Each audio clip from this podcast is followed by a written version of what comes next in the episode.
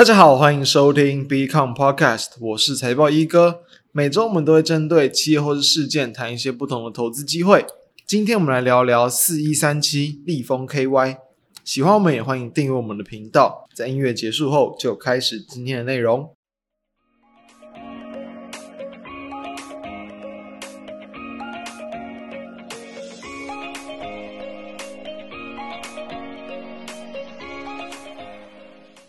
我们录制时间是十二月一号，就是我们台湾这个口罩解禁的这个第一天哦。当然，目前是在部分场合的一个这个情况之下可以解禁，但这已经是一个好的开始，至少有机会在明年吧，就慢慢开始就回归到一个比较正常的一个生活。那当然了，在这样的一个题材或是消息的影响之下，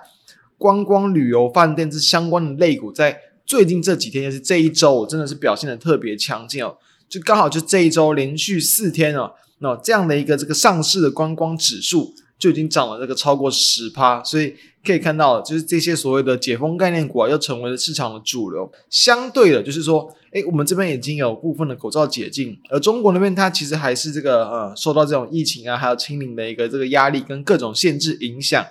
所以嘛，在这个就是大概两天前吧，中国国务院的这个新闻发布会之后呢，哦，虽然说。还没有说非常明显的这种呃新的这个对于防疫政策的这个新规定，但是已经有陆续一些地区都开始在去放宽防疫的一个限制，所以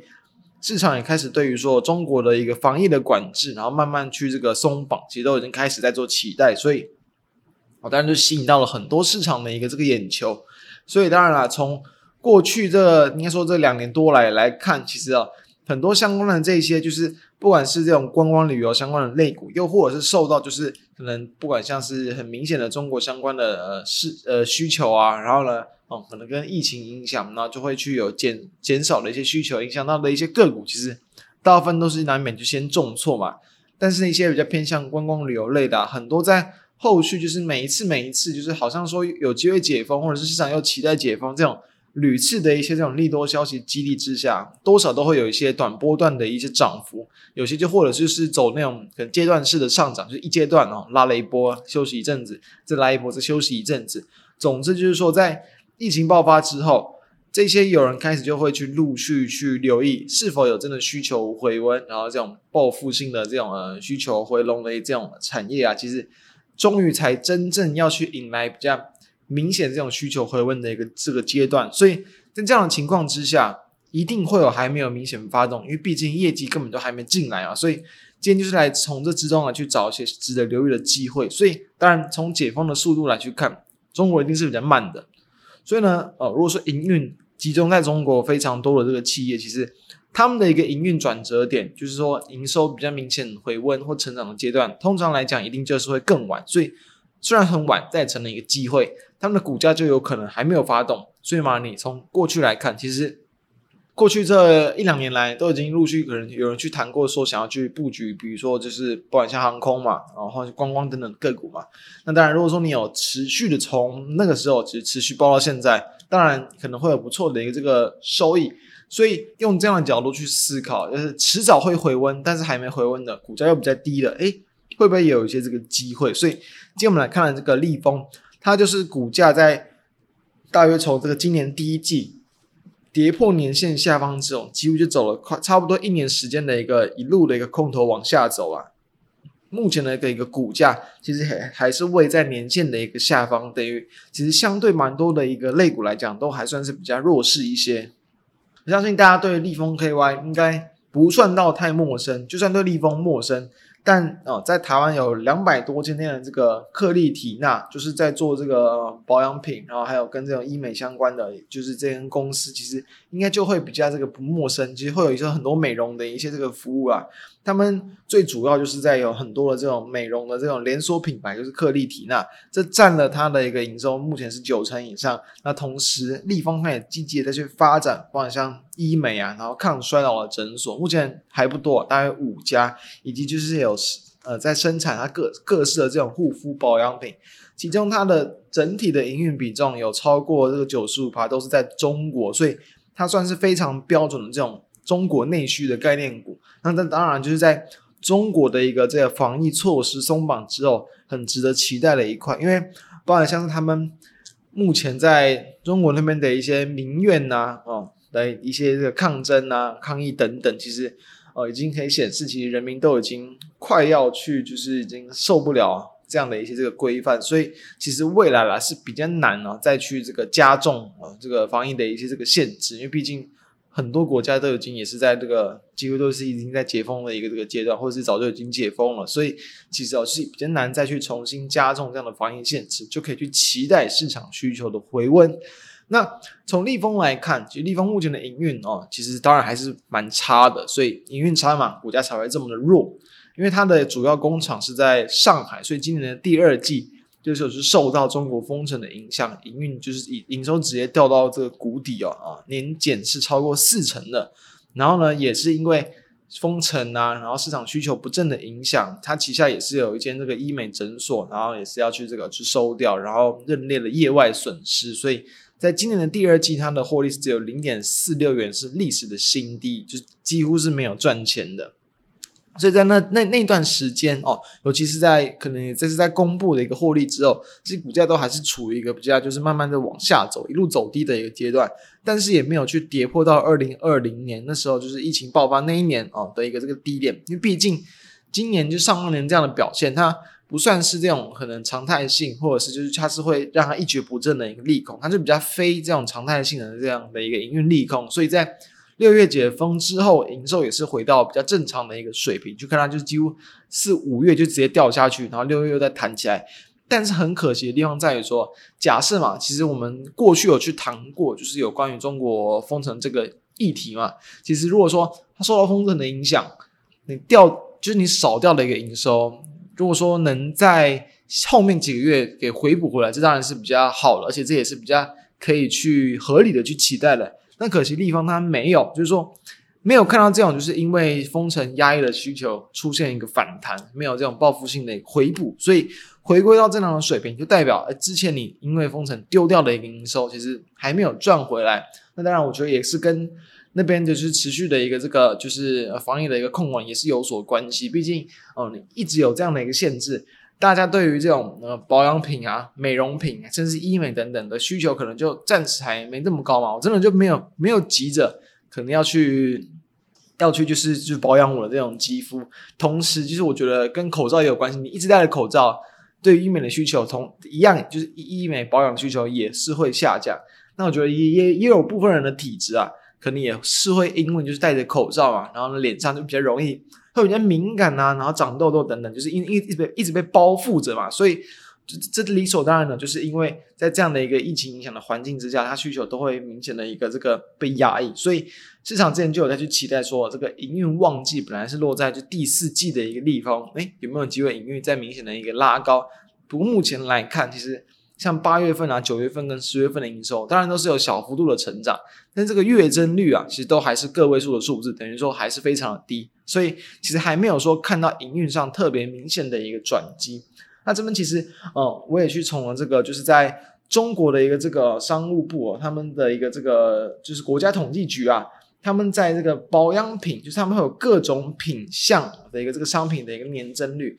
其实从最近这几个月来去看哦，其实。主要比较明显有成长的，还是在于说，在六月份那段时间，就是因为六月份就是因为之前封城之后所回补了下一个月，所以那时候它的一个年增率，就是在中国当地市场化妆品的一个这个销售额哦，年增率是有超过八趴，再到下一个月七月份啊，就是只剩下零点七八，而八九十月哦都还是负成长，八月份是这个年衰退六点四趴。然后呢，在哦九月份是年衰退三点一趴，十月份也是年衰退三点七趴，等于说在当地的一个市场其实也还没有很明显的回温，而这样的一个指标就是在嗯中国国家统计局的化妆品类的一个这个年增率的这个成长，那其实也是跟立丰的这个营收算是有一定的一个这个联动性，所以等于说嗯目前其实还没有看到说非常明显的一个。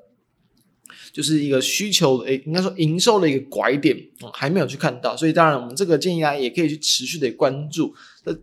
然后同时在目前它也是累计到累计到今年月份啊，就是呃第十月啊的一个数字，其实全年累计也是大概年减三趴左右，所以就还是一个比较小幅度的一个这个市场的需求被压缩。那立丰它也是在前一周有去，呃，一周前左右是有去召开法说会，整体的法说会当然是谈到了非常多，就是关于说，当然，当然对于在。这几年对于品牌的一个这个价值啊，然后形象的一个提升，然后也是有去很多的一些产品的一些哦，获得了这种国际的美容奖，加强员工训练啊，持续研发的创新等等。这本来就是在一间就是这种呃保养品啊，然后美容品以及这种医美的一个厂商，它也该做的事情，这才是让它持续维持成长的一个这个部分。而且这个地方其实我们可以去看到，从近两年的加盟店数来去看。在二零二零年呢，就是疫情爆发的那年，是减少了四十三间，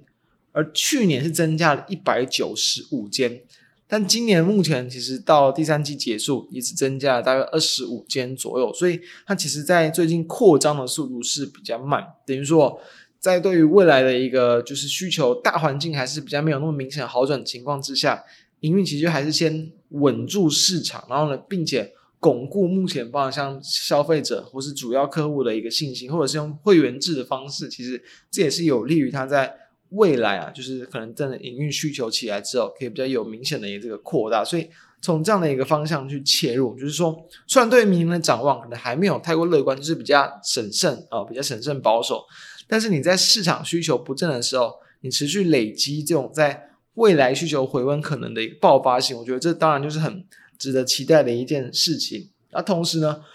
也可以从它在目前中国就是各个就是加盟店家，包含像单间店的一个，比如说平均的一个这个收入啊，然后还有说不同的区域。我从这地方我看到一个蛮有趣的东西，就在于说，目前他们的主要通路会有分，因为中国其实非常不同、不同、不同的不同的一个省份嘛，所以不然像这种已开发地区，上海啊、北京啊、广东、江苏等等。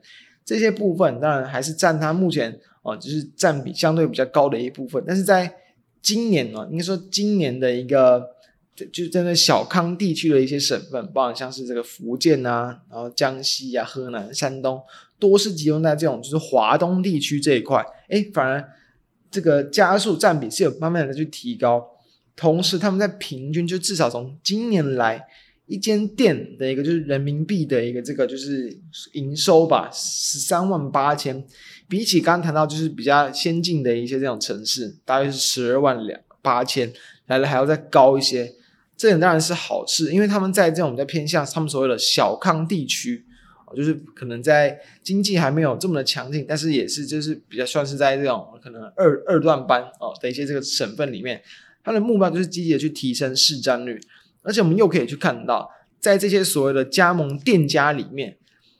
有分就是你可能才刚刚加盟的，也有那种加盟好几年，甚至五到十年、十年以上的。从他们的统计来去看，就是从立丰的统计，大概五到十年到十年，平均的一个这样的一个比较有有年资的一些加盟店家，他们的一个平均收入当然还是最高的，就是有这个十四多万、十四万以上的一个这个人民币的一个这个水平。但是，一年以下其实也是不遑多让，就一年以下等于说，可能在一年之内才刚去加盟的店家，其实也可以来到十三万八千左右。就今年到目前的一个单间店的一个这个营收，所以可以看到，从他们在一些小康区域要去积极的去提升市占率，同时这一块地区他们的单间店的一个业绩也是有在拉高，这就对应到就是其实目前立丰在这种高年资的一些加盟店家成长。依旧是比较强，就是他们的算他们的金鸡母啊，他们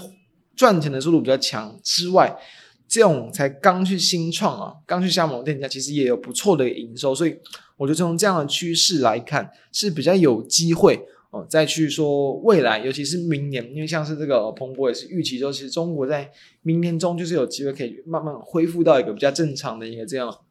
那可能市场的一个这个状况，所以啦，就是说。近期当然就是包含像这种旅游观光的类股，他们的需求会更有这种报复性的一个回补，没错。但是你这种比如说一一整个国家，中国的一个内需的消费市场，或许爆发性不见得会那么的强，但是它的一个持续性、延续性，通常是可以延续的更久。所以搭配到目前像立丰的股价位阶，现在还在被压在年线到一百八十元以下。而今年目前呢，前三季赚六块多，那如果说它以第四季以一个去年平均的一个水平，可以赚四块左右，等于今年它预期啊，简单算一算，十倍出头，对应到目前的股价，诶，本益比好像在十几倍，好像也不算是非常的，不算是很贵啊，就是比较比较合理。但是我们刚刚提到，因为今年是有第二季的一个直接营运掉到谷底的影响，所以假设明年回到有正常的水平，能赚到十六块、十七块以上，我认为不会太困难。而再去对照，包括像我们国内同业，包括像佐登 KY 啊、罗利芬、达尔夫，或者是一些国外在中国那边的一些呃相关的一些同业的厂商，其实。本益比平均都比立丰来的还要去高更更多，普遍平均都是有在这二十倍以上，所以我认为立丰这样的一个股价其实都还算是相对的一个相对同业是比较偏低的，就是搭配到我们刚刚所谈到的一个几个方向，虽然至少在现阶段这几个月的营收还没有见到明显的起色，但是我认为未来的一个好转一定是可以预期的，所以搭配到未接。啊，跟它的一个营运的这个转机，跟未来的获利的预估来去看，我认为现在的股价确实是蛮值得去作为这种波段上持续留意的方向。因此，从这个方向提供给大家参考，让大家除了可以从盘面的一个强势股、强势族群来去思考以外，也去思考有没有还没有去动到啊，同时也有很多的一些这个机会跟空间的一些这个标的。提供给大家参考，所以以上相关的资料都会放在我们的 FB 跟 B 站的网站之上，提供给大家参考。那我们就下周再见，大家拜拜。